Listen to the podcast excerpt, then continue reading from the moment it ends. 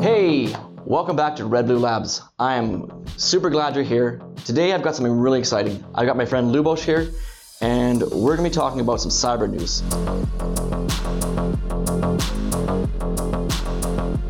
I've prepared two uh, things that I found in cyber news this past week, and my friend Lubos has also found uh, two uh, things that he's found in cyber news, and we haven't told each other. And so today we're going to meet together, and we're just going to chat about it, and um, we got some pretty interesting things that I think that you're, you're going to enjoy quite a bit.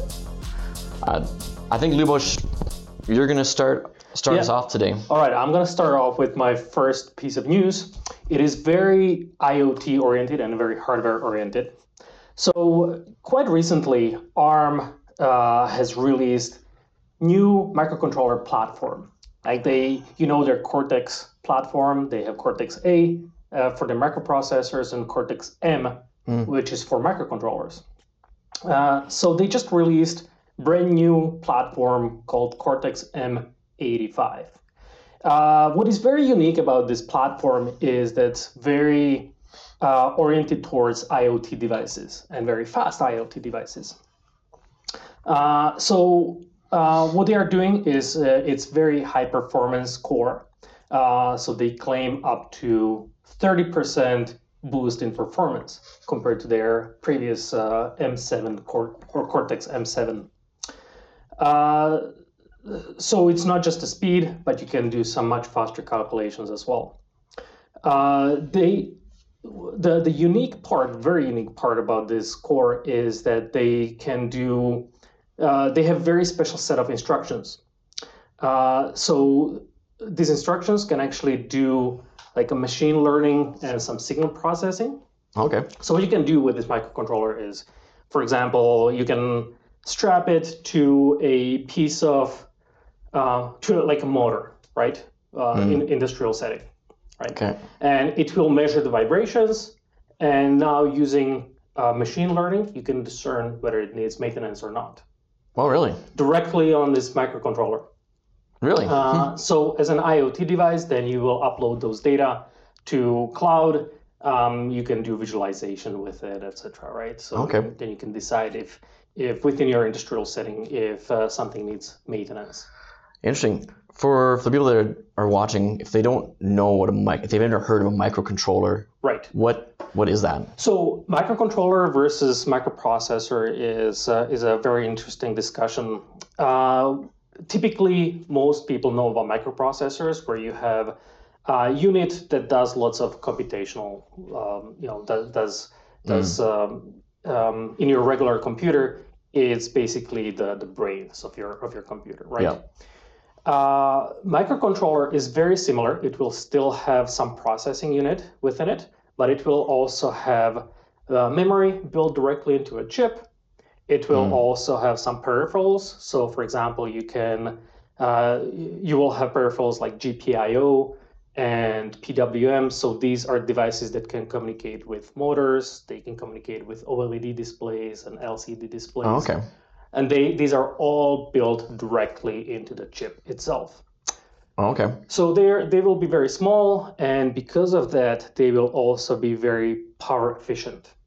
So hmm. ideal for IoT devices. You know, think Yeah. of these as as a device that you will use for sensing. You will you will connect it to a sensor. Um, in an airplane, you will strap it to you know it will measure temperature and, and Yeah. vibrations and humidity, etc Yeah. uh, and be very power efficient. So it will run on battery for sometimes for years. Really? Wow. I think most people had heard of uh, the Raspberry Pi, Right. and that would be a microprocessor. Uh, correct. Yeah. Yes. So microprocessors typically will run Linux on the background as, as Okay. OS. Microcontrollers are typically targeting uh, embedded systems. So Okay. meaning they don't have operating system. Mm. Uh, they are specifically meant for single task. Right. Sweet. So it is a lot more, um, like you said before. It's it's, uh, it's better on resources. So it's not going to be as using up as much Correct. power and stuff. So you could Correct. you could roll these a microprocessor that you've configured out into any kind of environment. Yeah. And what and your article was about um, is about a new one, right? Yeah. So these new ones, th- this new one is made by ARM. ARM, well, it's not made. ARM doesn't actually manufacture any of these. They just design uh, the framework. Yeah. And um, as you can see now, the, the line between microprocessor and microcontroller is, is being blurred quite a bit over the last few years. Yeah. So these new microcontrollers are super fast. You know, they are 32-bit, where historically they used to be only 8-bit systems Okay. or 16-bit systems. Uh, but at the same time, they are still very power efficient. Um, they have uh, the peripherals, um, you know, just like original microcontrollers. So this one has uh, some peripherals that will do some machine learning processing for you as well. Oh, really? So historically, you would have to, if you wanted to do some machine learning, you would have to upload all the data to cloud Yeah. and uh, do all the processing on your server. Where Now you can do some processing directly in the microcontroller in hardware, not using software, Oh, really? directly in hardware, and it will it will then just report to cloud. Um, another unique feature is enhanced security, right? Okay. So this is uh, we are in the cybersecurity, and as you know, IoT devices have historically been very not very security orientated. yeah. Let's just get it up there and yeah, uh, let's just have the light bulbs connect. exactly. Yeah. So one of one of the reasons for that is because of the availability of some of these Mm. technologies that will help you secure the the microcontroller. Yeah. So this uh, Cortex M85 has what is known as ARM Trust Zone.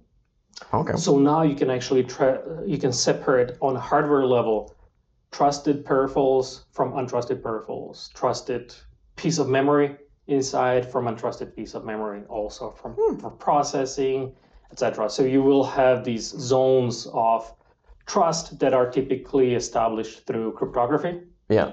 and you know it will actually do some cryptography for you it might do some hashing for you uh, and you know you can establish validity of your firmware firmware etc Yeah. directly in a chip itself Wow. so that's that's new uh, you know the significance of this is that uh, you can now do the machine learning and have secure platform directly on the microcontroller That's that's and then from what I'm hearing from you, the the significance there is that a microcontroller is, is it's more affordable, uses less resources, and now we can actually do with the with the new Cortex, right? yep We can actually do machine learning, um, actually on the hardware itself. Previously, we had to act, the data had to get uploaded to the cloud, and then the learning had to happen through there. Yeah. And from my my knowledge on machine learning is that it's it's actually quite resource heavy. Yeah. It's just like churning through it. Absolutely. Learn, learn, learn, learn. Absolutely. So because of that, when you are uploading some data for machine learning into a cloud, it, that was lots of communication between this Yeah. IoT device uh, and the cloud. So because of that, you are also using lots of lots more resources on a on a data side, Yeah. um, which turns into higher power consumption, Yeah. etc. So now you can do it directly on a chip What? itself. That's great because it there's like there you're making you're having savings right away. Yeah. You're you're you're getting it done that machine learning right away. Yeah. And so I can I can see right away the the benefit and then the the trusted zones. What would you what would you use those trusted zones for? Like you got you said peripherals, but Yeah. where what would be an untrusted peripheral in a microcontroller? so specifically for peripherals, you know, um, OLED display, you don't necessarily need it to be um, a trusted peripheral because Mhm. you're just outputting some data onto a small OLED display Oh, okay. directly on the device. But if you're communicating with EEPROM, with with external memory, for example, Mm. right, you want that to be trusted. You want to you want to ensure that there is uh, some cryptography involved Oh, okay. um, because otherwise adversary could just populate new code, new firmware into an external memory and upload it directly into a Oh, core, Okay. and your core will never know. So this is uh, uh, one of the most important security features of modern IoT devices is the uh, secure boot, right? Yep. Your your secure boot or your bootloader needs to ensure that the firmware is trusted and is valid uh, Okay. before you start it. So this is right during the boot up. Right. And, Oh, okay. and uh, the trust trusted zone, and there are other there are other chips that can accomplish this for you. Yeah. And we'll talk about that in, in, in a second piece of news Yeah. later today. But uh, um, you know, it's um, um, it's it's extremely important to establish that trust of that firmware. Okay. That now it makes sense because I was, I was I was curious what is the, what is trusted and what's untrusted for a microcontroller, and really what, what you're saying is that it depends. Correct me if I'm wrong, but it kind of depends on like what data is coming in and out. Right. So if I'm just spitting stuff out onto a screen, Yeah. it doesn't really matter because that data is leaving the microcontroller. Exactly. But if I'm going to be bringing data in and I'm going to be doing work on it and then shipping that data off somewhere else, I need to make sure that that data that, that I'm retrieving is hasn't been compromised in That's some way. that's absolutely an excellent uh, excellent comparison. There you go. Okay. I mean, where do you think? Uh, this is a big question. Are you ready? uh, I I can see microcontrollers becoming like much bigger. You know, like the ev- regular people can use a microprocessor. Right. We can buy a Raspberry Pi and Yeah. do whatever, and those are super cool. Um, where do you see in like the next five years microcontrollers like the impact on Right. industry, world, wherever? Like, So I think I, I truly believe that the, the biggest impact will be on wearables mhm. and IoT devices. IoT devices are, are really booming and they have uh, maybe a bit of a bad reputation uh, Mm. because of the because of the security issues. yeah, And you can see that many manufacturers are now trying to uh, to address these issues yeah, which is uh, fantastic. Uh, so I think in IoT devices maybe will be the biggest leap. okay. Because IoT things are coming out all the time. Yeah. and we're throwing, we're putting all kinds of stuff onto networks. Yeah. Yeah. uh, without, and I would say, arguably, without thinking about security from the beginning. Right, right. So um, especially in sort of a, uh DIY world, um, it, it's a big issue. You know, you go out there and you buy something online, you never know what kind of data it will leak from your network. Yeah, just automatically buy it and you put it on your network and, and trust it that it's not going to it's not going to leak any of your information yeah, but that's not necessarily true uh, there is a whole different world of um, industrial iot devices that Mhm. have been around for a while and historically they are much more secure they they Yeah. you know because they are professionally designed typically designed by specifically for a certain purpose okay. um, uh, not really meant for regular consumer Mm, uh, so they will have much higher uh, security protocols and Yeah, yeah. and, and uh, you know so, and uh, they will be much more security conscious yeah, where regular consumer devices are not because they just want to get it in people's hands. correct Yeah. Huh. correct Interesting. Uh, what else? What other question I got for you? I got okay. I got a, a story for you, Lubos, and it's I want to know if this is in the IoT range. Mhm. Uh, I can't name names, obviously, um, but it's a story that I heard from somebody that I trust, and they they were talking about how there was a company um, who were they're bidding on some all kinds of contracts and they're consistently consistently being outbid by a particular competitor that was over in a, in a different country okay Mhm. um, they they couldn't figure out uh, where they were getting outbid and how was this getting happen because the only way it could happen is if there was being a leak somewhere Right. so they interviewed everybody they did everything everything they could and what they did after a bunch of uh, research was they discovered that they had purchased a bunch of mice USB mice that had um, a type of malware or a chip that was installed into the mouse that was calling back to a command and control server over in the country where these things were built. Uh, and the data that was being on the on that company's systems was was now living over in this command and control server over in that other country. Are those mice? Would you consider those mice sort of like an IoT thing? They, I wouldn't call them IoT device, but Okay. uh, but this this is very much related to uh, firmware analysis and, and, and compromised firmware, Okay. which is tightly um, goes tightly hand in hand with IoT devices and the Yeah. security, right? Mm. Um, as I mentioned, you need to have secure boot. That means you need to trust your firmware. Yeah. If you don't trust your firmware, uh, then anybody can really do any anything to it. You know, do any modifications. Yeah. It's not that hard to take off firmware and extract firmware off of existing device, do Mm. modification to it, and upload it back.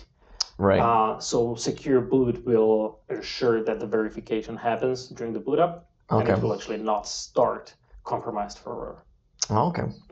Uh, so this, uh, um, however, if that firmware comes directly from the manufacturer and it's manufactured with compromised firmware right Yeah. right off the bat, that's something that is really hard to discover unless you are actually monitoring our traffic, Yeah. right? Okay. So all, all that being said, we IoT microcontrollers they will use firmware to talk between hardware. Right. Um, so you have to be careful where you get it, and really we, we got to be uh, careful where you trust. I mean, you might have gotten a, a two dollar mouse Yeah. off the internet, but in the end they lost hundreds of thousands of dollars because they're outbid Exactly. right? And I'm I'm confident they they were able to. Det- I don't know exactly how they did it, but I know how I'd find it. Yeah. um, it would be watching the network traffic because it has to go has to travel somewhere, Absolutely. um, and Wireshark would Yeah. find weird stuff. So here you can see that there's many different layers uh, to, to security when it comes Yeah, yeah. to your company. You just you're not just looking at the firmware. You're not just looking at isolated blocks. You are looking Yeah. at the security as a as an umbrella of, Yeah, of different topics. yeah, cool. Uh, I found an article by Krebs, and he does his Krebs on security is, is his blog, and he's a really he's a really respected person in the security world. Um, and the the topic that he was talking about that I when I saw him like oh my goodness this is nuts is that currently in our in our, our space that we have right now in the world uh, there's there's a there's some messed up stuff happening we've got wars happening et cetera, et cetera. Um, and there is a brain drain currently happening in Russia Mhm. so there's I think they reported um, 70 to 100,000 people are vacating, they're leaving Russia, and they, a lot of these people are very educated. Uh, a lot of them are actually in the IT space, and so what, what's happening is that people that are good with IT are moving, and they're, as the article would say, they are moving to places like United States, Germany, uh, Cyprus, and actually Canada is another place that people are emigrating to.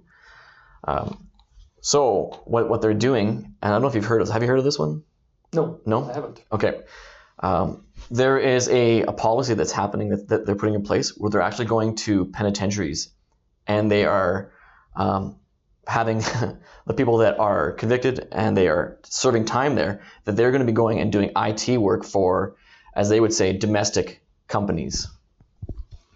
So people in penitentiaries, so so prisons, right? Yeah. They uh, they are doing work within a security realm. They, it doesn't say security. Okay. It just says uh, domestic companies.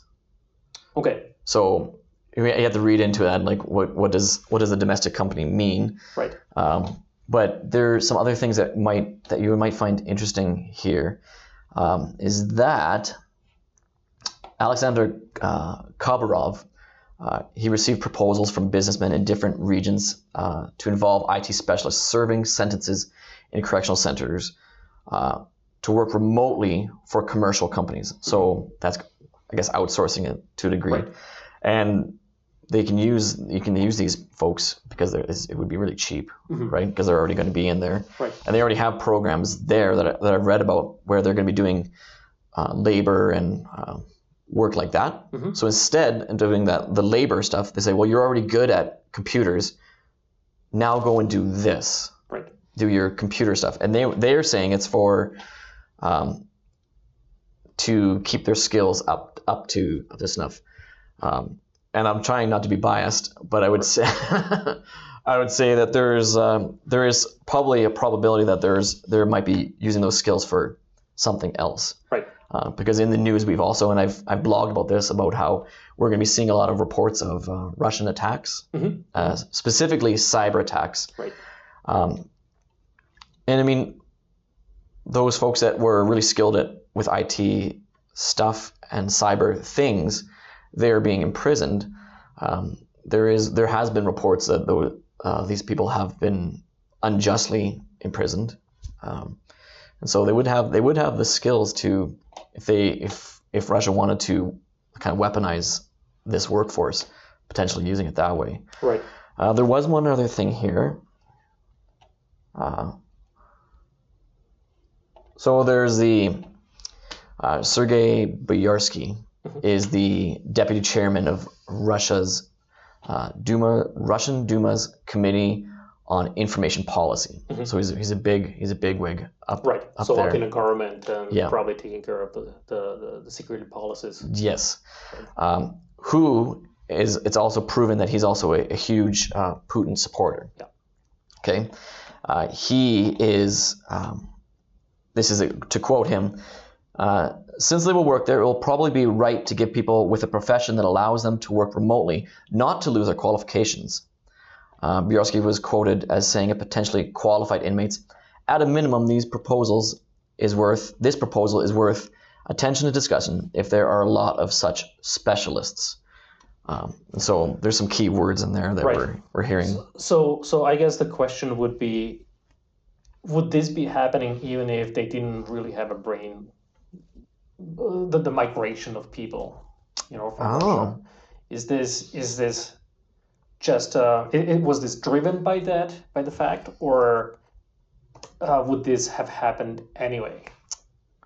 That's a great question because the re- the the resources are still there. Right. Right.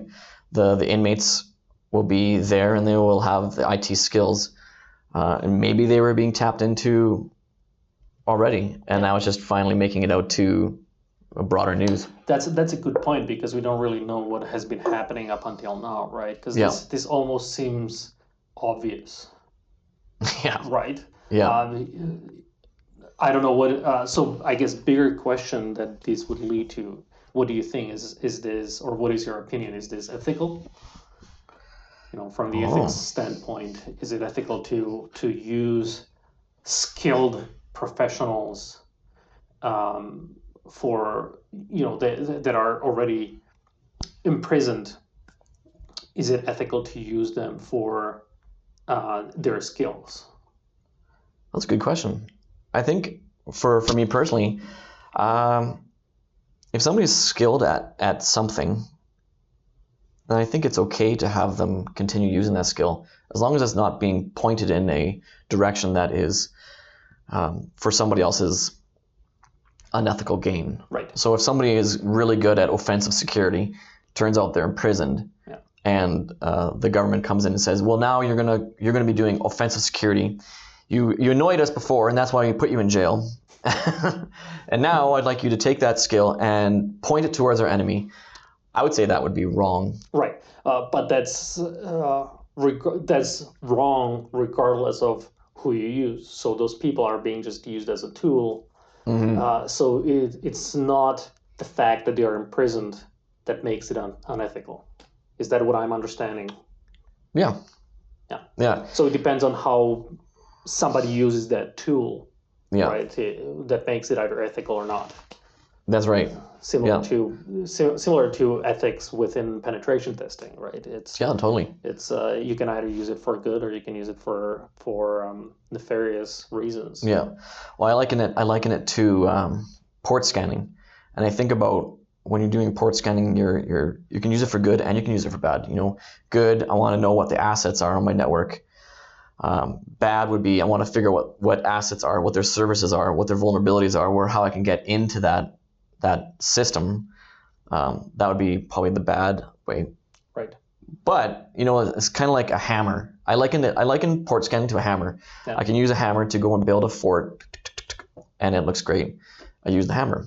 I use the exact same hammer to go down the street and smash windows Yeah. on cars and steal whatever, right? it's not the tool's fault. it's how it's the person that was using that using that tool.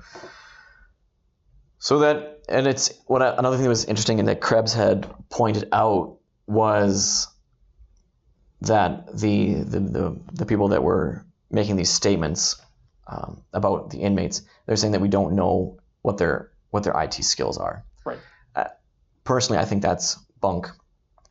Oh, they. I, They'd have I'm, to know. I'm pretty sure they are profiled really well. Yeah, you can't. You're not going to go into a random crowd of people and say, "Oh, how do you how do you how do you deal with microcontrollers?" and then people would they, were they going to volunteer it? I don't know. Yeah. Maybe if we get them out of some less desirable work, maybe. Yeah. But it's interesting because in Russia, uh, there is this whole culture. I think that is much bigger than in North America Mm. for for um, um, like DIY creation of their own tool, whether they are software or hardware Oh, yeah. So I think that creates much more potential for uh, exploitation of these tools. Yeah.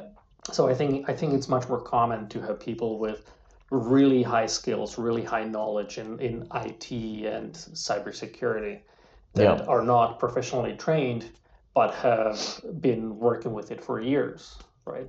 Well, that's a good point. Uh, I, I think Yeah, it's, yeah. I, I think it's more common than in North America here. Hmm. Um, I've had discussion with a good friend of mine uh, who grew up in Russia, and he was talking about the fact that they were always creating these tools soft on the, on the software side Mm. um, to help them with whatever task needed to be done. Um, just because there there were they didn't have resources to go out and buy professional tools, Interesting. right? So because the, the the resources are lesser in as a general statement, right? So yeah. people the people are very highly skilled in um, in IT. Yeah. That's that's that's super interesting because that's that's very different than in North America. Yeah. You can also see it in a, in in hardware. When I was growing up in Eastern Europe, um, I, almost everybody I knew were somehow involved with DIY, whether that was electronics or or otherwise. Hmm. Um, where here it's um, sort of a uh, dying skill to a certain degree. Interesting. So, do you think, coming back to your uh, news, uh, do you think this could be utilized in Canada? Oh, you mean uh, uh, skilled IT people that are imprisoned? Right. Ooh, that's a good question.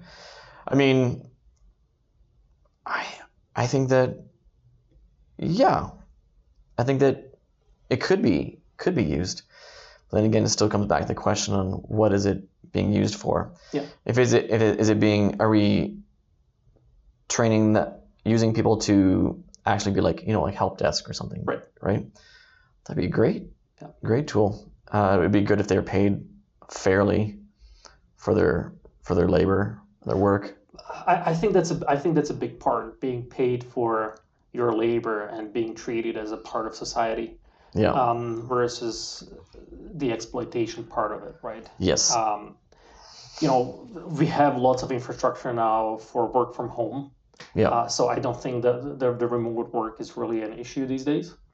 Um, Right. I, I think it's an untapped market to a certain degree in North America yeah uh, that uh, that could be utilized for good. You know, on the on the ethical Yeah. side. when Krebs mentions also in this article that it's uh, Russia, China, and America, of all the inmates and people that are imprisoned globally, those three have half of it. right? And America is like, I'm actually Way I'm up actually there. Not, not surprised, but um, I don't really want to get into why that is. Uh, Yeah. You know, those those are per- perhaps more political than yeah, uh, reasons. Yeah, yeah. Um, But I, I, I do believe that it could be, if it is properly structured, if the policies are there, yeah, it could be utilized to have a huge benefit for society. yeah. So all that being said, I mean, this this this article, what I found really intriguing about it is that it, it does talk about IT and how and the site that cyberspace and how people can can use it for ill or for good, but how even even uh, the cyberspace impacts politics, impacts policies, impacts our everyday, um, and it's the impact is everywhere. Yep. Really. Yeah, I think the really big thing here is to ensure, uh, and I'm not sure if we as a, as a as a regular people can do anything about it. Yeah. Well, we can through voting, voting, but um, you know, ensuring that policies are there, that the Yeah. checks and balances are are in place. Yeah, totally. Awesome.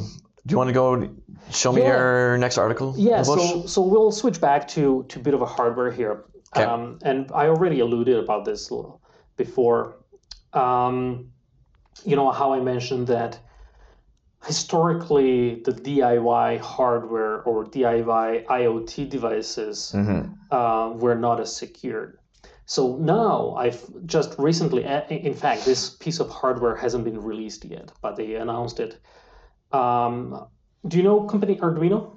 Yes. You probably have heard of them, Yep. right? So Arduino just uh, just uh, mentioned what they are and what they do is it's a company that creates an open source hardware based on microcontrollers. Oh.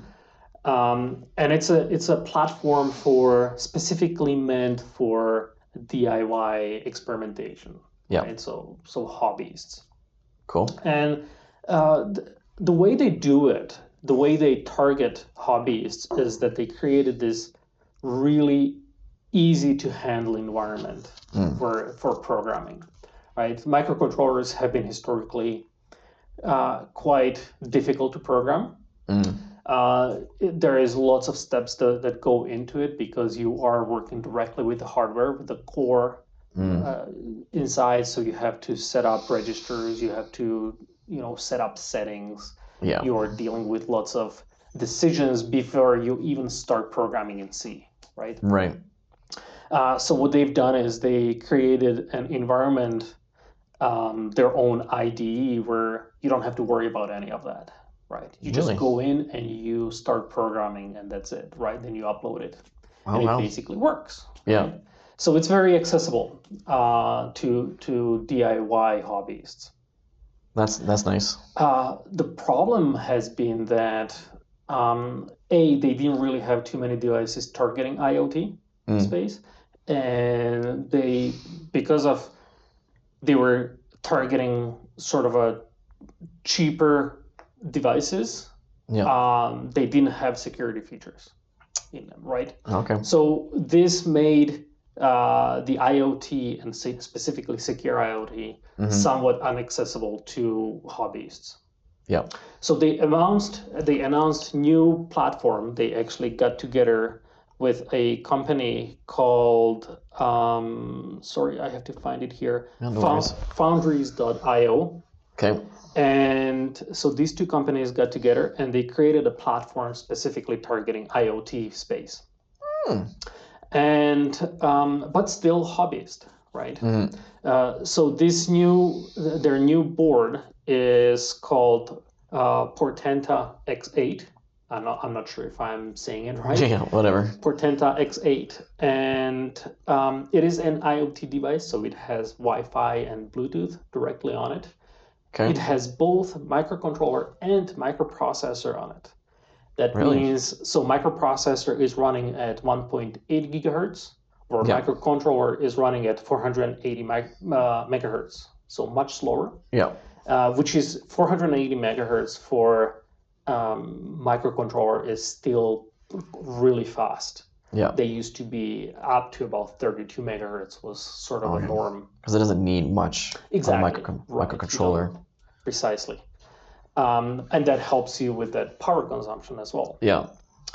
Uh, so now on this board, you have both microcontroller and microprocessor, where microcontroller would be used for uh, for the peripherals, right? So you can talk to motors, so you can Yeah. have sensors, you can measure temperature, Mm. and have OLED displays. Yeah. Uh, where microprocessor would be more for crunching the numbers, right? If you, Mm. when you need really fast data processing. Yeah. Uh, Hmm. uh, but they also have a dedicated cryptographic chip on it. Oh. So in this one, uh, they are using older Cortex M4 um, based core, so microcontroller.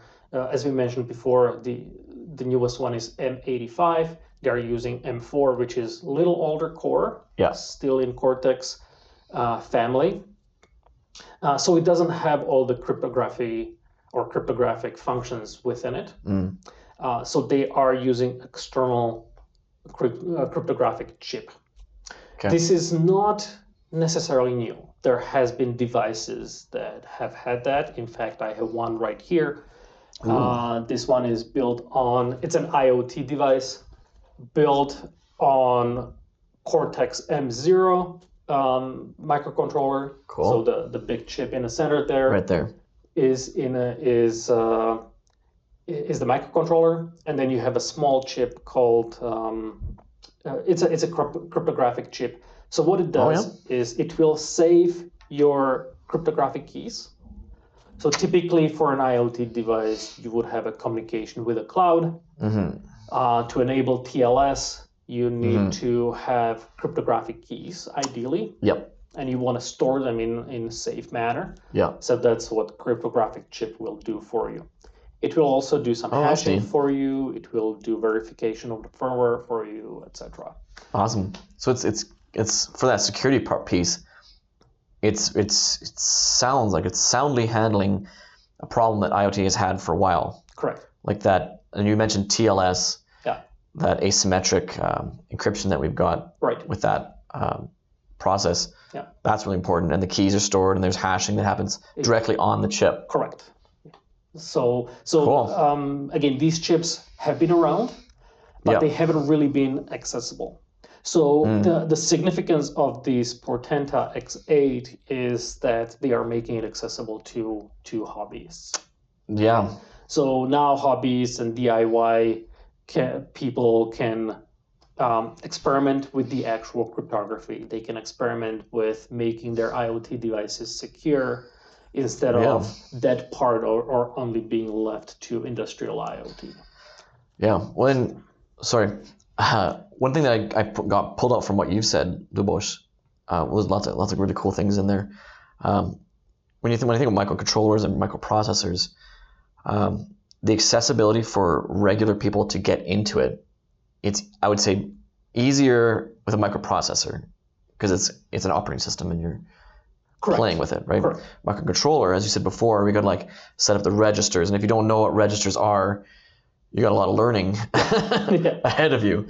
Um, but now that they they've they've sort of making it more accessible, which is the perfect word for it, regular people can go in there and start mucking around and playing with the cryptography and playing with IoT vi- devices and making those things secure, Right. which is awesome because that's what we need is people to be able to play with these things, and that's where creativity happens. That's where new things get birthed in our the cyber world. Um, Yeah, which is so- really exciting, I think. Yeah, so you're making these tools um, accessible, but also you're creating awareness of this, Yeah. right? So, so people now we look at it and say, hey, well, these regular IoT devices that I purchased online don't have this crypt- cryptographic chip. Yeah. That, that probably means that they have passwords that were not stored securely. They Uh. may not use TLS, so everything is transferred plain text, um, which is super unsecure. Please don't do that. um, but you know, many many people in hobbyist world would program passwords and hashes and and keys directly into their code, yes. which is a huge problem. You don't want to do that. Oh yeah. Uh, you what what you want is to have a uh, either dedicated memory space that is within the trusted zone that we've talked about Yeah. in the first piece, uh, or on stored on this cryptographic chip Yeah. where they're stored properly. yeah. Uh, and uh, so then you are just retrieving them when you need to update. Yeah. Your firmware will actually take care of proper update on there um, instead of rewriting all the passwords directly in your code. Yeah. And you we mentioned not putting passwords in your code, and yeah, you shouldn't do that. It's a terrible thing to do. Yeah. uh, but I've literally heard of people talking about how they were dealing with uh, how programmers and developers actually literally put passwords into the code because it helped for the the development to go faster. Yeah. Right. And and then again, not naming names, but I've I've had conversations with IT professionals where they sat around the boardroom and they, they said, We've discovered that there's a there's a password that is somewhere saved in this this program. And the program is like a multi-million dollar program. It kept the whole ship running. Yeah. And the discussion went like this: We have no idea where this password is, and we're we're literally sitting on a time bomb if somebody were to reverse engineer this thing. Yep. Right. And that sadly, that story isn't isn't um, siloed at, at that company. Like it happens all over the place. Um, which is this that brings up a whole other topic that we could ho- do in a whole other video Yep. uh, and, and a podcast on Yeah. um, laziness and It's but proper it's, security. You know, it's it's fascinating. I, I'm of an opinion that microcontrollers these days are easier to to secure. Mm. Um, you know, you have somewhat siloed, you have somewhat um, separated environment from everything else yeah, that you program once. You don't have regular people just coming in and playing around with your file Yeah. system because there is no file system, right? You just Yeah. program it and it, and it works. Um, however, with microcontrollers, it's fairly easy to a certain degree uh, to actually extract the firmware off of it. Oh, okay, Uh, so historically, the biggest issue has been the actual uh, problem of extraction of the firmware. yeah, Then you run it through something like Ghidra, uh, Yeah. and you can extract the, the keys. oh, interesting. So yeah, now the, uh, the the external cryptographic chip, chip or the trust zone in the new Cortex Mhm. M85, you can actually separate that, and and, and uh, you know these keys may be hashed further, or, or there might be uh, different ways of yeah. of dealing with it. Okay, I got a question for you, Lubos. Right. If I look back historically, and you you know, let's go, let's travel back in time to like the '90s, all right. And if I were to take my knowledge, our knowledge now, and go back to the '90s, we could have a heyday. Oh yeah. right? We could just go nuts. Um, and the folks that were hacking back in that day, they were extremely smart, and they were like the, things were wide open, uh, but they were able to use they were they were making their own code for remote code ex, uh, execution. You know, they were they were at the right at the forefront, and they were doing things that were complicated in a time when things were wide open. And now we've got things that are the we're more aware and things are getting more secure. But now there's more tools available that make hacking and whatever um, more, and I'm going to use the word accessible. So like Metasploit, for example, Yeah. right? You launch, you bring it up, set up the remote host, set up the local host, set up the remote port, bing, bang, boom. Now you've got a shell on the system, and who knows? there was no, who knows how it happened, but magically, and Metasploit did it for us, right? Yeah. Here's the question for you: the bringing microcontroller, and microprocessor into the same the same zone, uh, and then making it with its own IDE, as you mentioned, Mhm. making it more accessible. Do you think that that means that we're going to have uh, uh, that kind of knowledge is just going to be more accessible? We're going to see the development of ways that people are going to compromise this thing because it's easier, and I put that in quotations. Right. Right. Right. What do you think about that? So,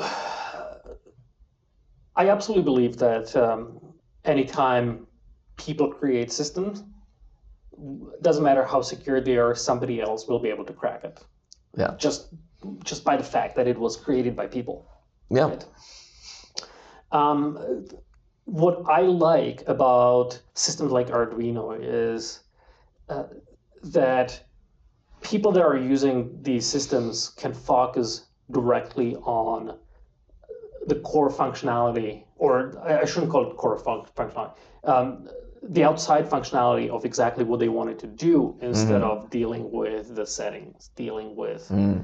with um, all the setup that goes into programming microcontrollers ahead of time, Yeah. right? So they just go and pick it up. They don't have to learn the new knowledge right from the ground up. They can take their knowledge from regular computers and just start programming in C or C++. Which is cool, and I'm excited about Yeah. that. Um, but on the other hand, um, myself, I do get excited about the setup of directly working with the hardware. You know, Yeah. being that, you know, ha- having that intimate connection with your hardware and and making Mhm. decisions about how fast it's running, what peripherals do you actually turn on and turn off, Yeah. do you actually prevent it from uh, uh, communicating with motors, like some of the peripherals will actually Yeah. be shut off? Uh, do you, when making decision about what peripherals are trusted and which ones are not, you are making the decision instead of somebody else for you. Yeah. Um, my, um, you know, my comparison would be picking up an Apple device that just works hmm versus Linux that you have to learn uh, and Yeah. you, you, you know you, have, you you're working with it every day and and have to do change every setting but have access to every setting right Yeah. and there is market for both Yeah. there is there is definitely people that love their devices for being a tool and they pick it up and it works hmm or there is people that like to put their hammer together from scratch right Yeah. Yeah. so What it sounds like there's a, there's an element of security, and then when I'm when I link it back to microcontroller, microcontrollers and microprocessors, that the there has to be an an intentionality. Absolutely, uh, and you know, uh, again, in a as a microcontroller, as a as an example, uh, there's lots of settings that you can do that will either turn on some of these security features and Yeah. will not.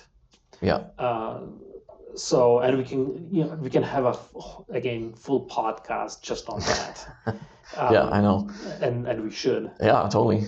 but some people don't really care necessarily about that. They just want to say, "Hey, make my microcontroller secure, and I will take care of the Yeah, rest." totally. Um, The same thing for other other concepts in security with that intentional mindset. You know, when you're Yeah. building a when you're building out your firewall, I'm intentionally allowing this traffic to go out. Yeah. I'm intentionally allowing this traffic to come back in. Um, what are some anomalies? Do I want that to exist, et cetera, et cetera, right? right. And we have to that the same that same thing floats around all around in security. Yeah. Uh, which is something I think that something that we could, in general, learn from Absolutely. and bring to businesses because a lot of people, you know, there was a story of a. Uh, this was fairly recent. This was like maybe two or three months ago, and it was a, a water plant that was hacked in the states somewhere Yes. that's right? and somebody broke in, hacked in, and got um, raised the pH level, raised or lowered the pH level of the water for the entire town, right? And then they went through it and they did the research and they figured out that it was because somebody had not changed the default password on a critical uh, firewall into that organization, into that facility, which is terrible So how do you prevent? intentionality, right? Yeah. You know, you, you know more about firewalls than I do, and, and you deal with it much more. How do you prevent something like that? Well, you know, it has to go from the ground the ground up. You got to, in my opinion, you have to plan out what is this, what is my infrastructure. You know, they, they had their infrastructure. I mean, it was not, it was probably working for years, and probably got to a point where it was working, and then everybody stepped back. Don't don't touch it. It's working, right? Um, but thinking about what what is this firewall doing? Who who has access to it? somebody from the pub from the public internet was able to to poke that firewall from the outside, right? Why is that? Why was that able to happen? Yeah. Where was the where was the uh, defense in depth? You know, they may have gone past that first firewall. Where was the next one? Where was the next one? Ticka, ticka, ticka, ticka, ticka, right? So that what I would say is you need to be thinking about what what is your security solution doing? What is the defense in depth? Um, and I mean, change the default password Yeah. as well because that's extremely easy. Google. So it's, uh, it, I, I really believe this is an interesting discussion for, um, I, I think there's a bit of a push um, towards going passwordless for Mhm. some of these reasons, right? This Mhm. is this is one of them. Um, yeah. So is it possible for software or hardware, for example, a firewall, to be shipped with unique passwords, like every piece that they that they create, Mm. whether that's a software or, or hardware, to be shipped with uh, with unique password. I would say it has to be, right? They're manufacturing somewhere. I would think that they'd be able to. They they they're able to put the default one in there. Um, why they are not already, I would speculate because it's cheaper. I bet it. Com- I bet it comes down to cost. Mhm. Um, that it's cheaper just to punch out ten thousand whatever pieces of hardware with a blank password because I've seen that on routers too, where it's just like there's nothing. admin, admin, kind of thing, right? And then I mean, and then software, right? Too. The firmware's got to be put in there at some point during that process. Yeah. So this is a big, a bit of a segue back to IoT devices here. Um, it is possible, in fact, it's recommended these days that each piece of IoT device will be shipped with different password. And how Mm. they do that is when you request those chips, those cryptographic chips Yeah. uh, from manufacturer, they will preload them with unique, uh, unique passwords, unique keys, etc. Yeah. So that that guarantees each That's cool. Each one of those devices to be unique. There, we're making we're making our way into getting better IT, IoT. Lubos. well, in the industrial setting, as you can see, you're you know you what you just mentioned in the industrial setting, Yeah. it's extremely important to to, Yeah. to have a secured access. you know, in 15 years, we're gonna look back on this time, um, just like we are looking back on the 90s, how everything was open. Yeah. We're gonna look back in the to this time where IoT it was open, and we we could have we could do whatever we want. Because I've I've heard stories of like uh, botnets of just fridges, right? Yeah. Which is nuts and fascinating at the, at the same Yeah. time. All right. Uh, right. Do you have second article? I do. This one's I, I thought this one was really interesting. It is again, it's kind of on on, a, on the ethics topic because I, I I feel like ethics and uh, cyber go hand in hand. Yeah. Um, but this is uh, very recently. Uh, there is in China they have their version of Twitter. Mhm. Where you can get on there and you can chat and do whatever, say whatever you want, right? Uh, say whatever you want. I, I put that With, within a certain degree. within a certain degree. Uh, but they're, I think it's Sina Weibo. I might not be pronouncing that right. Uh, but they they publicly announced that they are going to release the IP addresses of all of their users that uh, use their stuff. So it will be the public IP addresses. It'll be also narrowed down to regions, and the purpose of this, and this is the best. This is the best part, um, is to ensure that people are being honest and nice. That's that's that's it, right? Um, and um, which is which is perfect, right? Um, and it's called it's called the IP territorial territorial function upgrade. uh, I'm glad we're laughing about it because it's it's actually pretty sad for the the netizens over in China because now there's just another way for things to be uh, modified and watched watched over, right? Um, the when when you think about IP addresses, though, right? We we can we probably both know ways to counter that. You know, Right. using a VPN would be would be one way. The problem is that uh, over in China, the government has made it illegal to use uh, VPNs. However, they choose to enforce it. I'm not sure totally. Well, it was probably for a reason, right? They, Yeah. They, they don't want any IP address spoofing. They don't want any, you know, masking of anything. Yeah, and it's it's still gonna happen, right? People are still gonna do it. Um, and there was a, somebody made a good comment, and it was um, this this art this article interviewed a professor somewhere in the states, and they they talked about IP addresses, and he said, well, you know, those are easily faked. You can actually you can do VPN whatever and do get away with it whatever. But the big problem is that it is a, it's also a psychological thing. You know, you go onto the tool, and now you know that your location is publicly available, Yeah. right? It might not be that they can actually go in there and knock on your door and say, "What are you doing saying that about about our government?" But it's the psychological impact, which is bigger than just releasing IP addresses.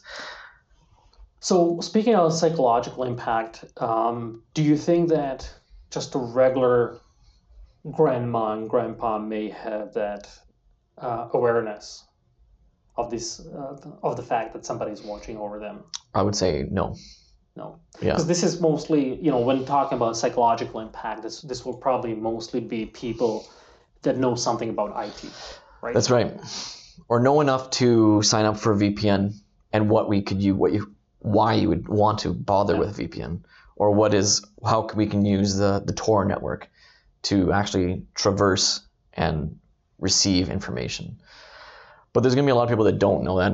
Yeah. Right? And we'll just use it and uh, their information would be available and released for the purpose of stopping dissent. Like it's, it's to keep people Right. nice was the word Right. w- So- verbiage. So, philosophical question here. Um, if people live in a society where this is normalized, yeah. do you think they're going to care or are they going to be um, really thinking about the impact of this? Or is it mostly us who live on the outside of that society and see Ooh. in that we are more and I, I want to be careful about how I say this, blown Yeah. out of proportions, right? Yeah. Like, are we North Americans making a bigger deal than they actually think it is internally, right? Mean, that's a good point um, because we, we would, as a person in, in North America, I I do view other parts of cyberspace with different shades. Absolutely. Right. uh, and I come at it from my own philosophy, my own beliefs. Uh, and so for some people there, it would be that's just the norm, right? The government Yeah. should have the right to look at my IP address and know and know everything that I'm saying. Yeah, it's it's just so normalized that Yeah. they don't even understand anything outside of that realm, right? They Yeah. that, it's just uh, day to day for them. Yeah, and that's one of the interesting things about about the internet in general. Like, Yeah. internet is fascinating. Really, like that's another whole topic. Like just the, the whole intricacies of it. But it does make things accessible and available, right? I can go over and I can see um a Twitter of somebody in China posting a video of the the lockdowns. Yep. I would never be able to get that without somebody putting out their camera. And, Absolutely, we are Taking that, all right? we are all connected because of that, and it sort of permeates the whole fabric of yeah, of all societies, right? It's uh, and it can really be used to skew your perceptions, yeah, right? It, it can improve your perceptions, but it can really yeah, damage them and skew them yeah, totally. on how you use them. it seems like because they're they're the way the articles spin because there's this obvious spin on this article because it's written by somebody in North America, right? uh, and I'm aware of that. Uh, I'm also I'm also aware that I have I'm probably leaning towards what this article, the vibe that they're giving, right? Um, but it seems like an impossible thing to stop information from getting in. You know, like if the if people are determined enough to get that information, then they'll get it, right? They'll do the VPNs, they'll do the Tor, Yeah. they'll go on those illegal forums that has data from wherever, and information has an interesting way of just spreading around. Oh, absolutely. Right. It's uh, I would compare it to somewhat to communism in you know 70s, 80s in, Mm. in Eastern Europe. Yeah, Uh, there was always people were getting um, this special broadcast called uh, Radio Free Europe, right? And people in each Oh, yeah. Were listening to it. Radio Free Europe. Yeah, Okay. uh, I, I believe that's what it, it was called. Don't quote me on that. But Okay. uh, there, there were there was a specific radio. Um, I believe it was broadcast from London, Okay. and people people the, for government there is no way of stopping it. No. It was illegal to listen to it, Mm.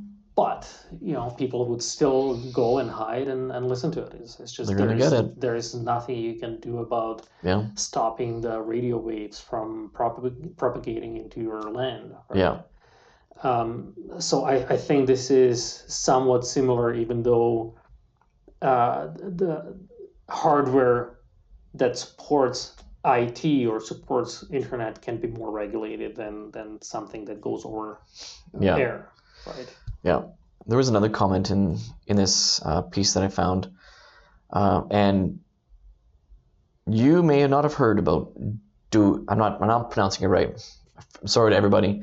Douyin, D O U Y I N, uh, but we would know about it. We would know it as TikTok. Yeah. Okay. Okay. Um, very recently, um, they they put out a piece. Let me just get it, bring it up here.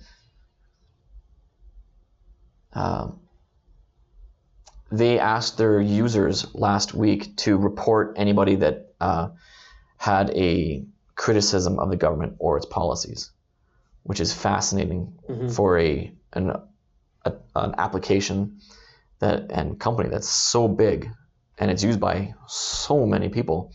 Uh, I don't know if I don't know if that went out to people in North America. I, I kind of doubt it, uh, but it definitely did go out to folks in China. Say if somebody's saying that's against the government, report them, Right.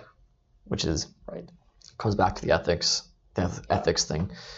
And if they are controlling that application, and if it's a government government owned organization, I'd have to do a little bit more research on that. What's that's this is free information that they can collect, and it's being used by other millions of other people across the planet, right? Yeah. Where they click that I accept all policies thing. Yeah. Most people don't go Exactly. Right. accept, right? Yeah, So- it's, it's troubling. It's it's Yeah. troubling. The, the this whole policies, um, and it, it's not just in IT, but generally speaking, policies and, and politics can can really have a damaging impact on on everyday life Yeah. of everyone. Yeah. So there you go. That's that's kind of my that was my second article. Those ones two those two really stood out to me because I, I I'm really interested in that cyberspace, but I'm also interested in the the impact to the global Yeah. world in general because it, they touch each other and they will impact each other to some degree, right? Yeah, this is this is what I like about cybersecurity is because Mm. it really touches our everyday lives all the time. Yeah. Especially now that we are so interconnected with the with internet and hardware and the wearables and IoT and yeah. and we have devices coming online, m- millions of devices coming online every day. Yeah. Uh, I, I think it's the cybersecurity realm is extremely important hmm and it needs to be studied further and it's it's a topic that will never go away Yeah. Thank you so much for joining us on this video today with my friend Lubos, uh, myself, Andrew. We talked about uh, uh, Russia, China. We talked about microcontrollers, microprocessors. We talked about all kinds of really interesting things. Um, stay tuned because I, I feel like we're going to be doing doing this kind of thing again, and we we can only get better.